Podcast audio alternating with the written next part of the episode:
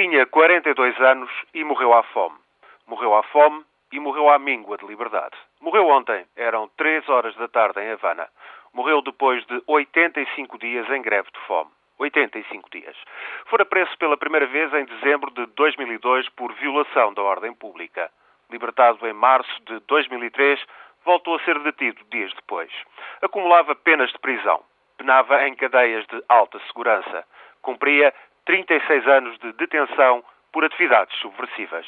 Era um dos presos de consciência cubanos reconhecidos pela Amnistia Internacional. Poucos conheciam o seu nome, Orlando Zapata Tamoyo.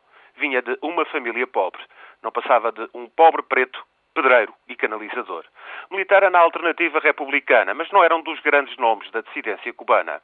Na segunda-feira, quando o transferiram de urgência para um hospital de Havana, o seu estado era desesperado. Ainda domingo, 50 presos políticos cubanos tinham enviado à Embaixada do Brasil uma carta apelando ao presidente Lula da Silva para que intercedesse pela libertação dos detidos e referiam a situação desesperada de Orlando Tamayo. Lula chegou ontem a Cuba em visita oficial, no preciso dia em que Tamayo morreu. Nas prisões dos irmãos Castro amargam mais de 200 presos políticos. Inimigos do Estado escapam ao pior, não foram os protestos internacionais.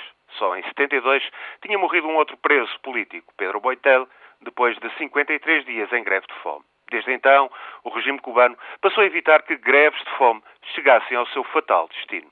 Desta feita, ignoraram a sorte de Orlando Tamayo. Só passaram a alimentá-lo à força com soro quando era já demasiado tarde. Era pobre, preto, homem de pouca valia, e morreu logo no dia em que Lula da Silva aterrou em Havana. Se não pesa na consciência dos irmãos Castro, a morte de um pobre preto subversivo, espero só menos um gesto de Lula da Silva. Muito antes de chegar a presidente, Lula também conheceu a miséria.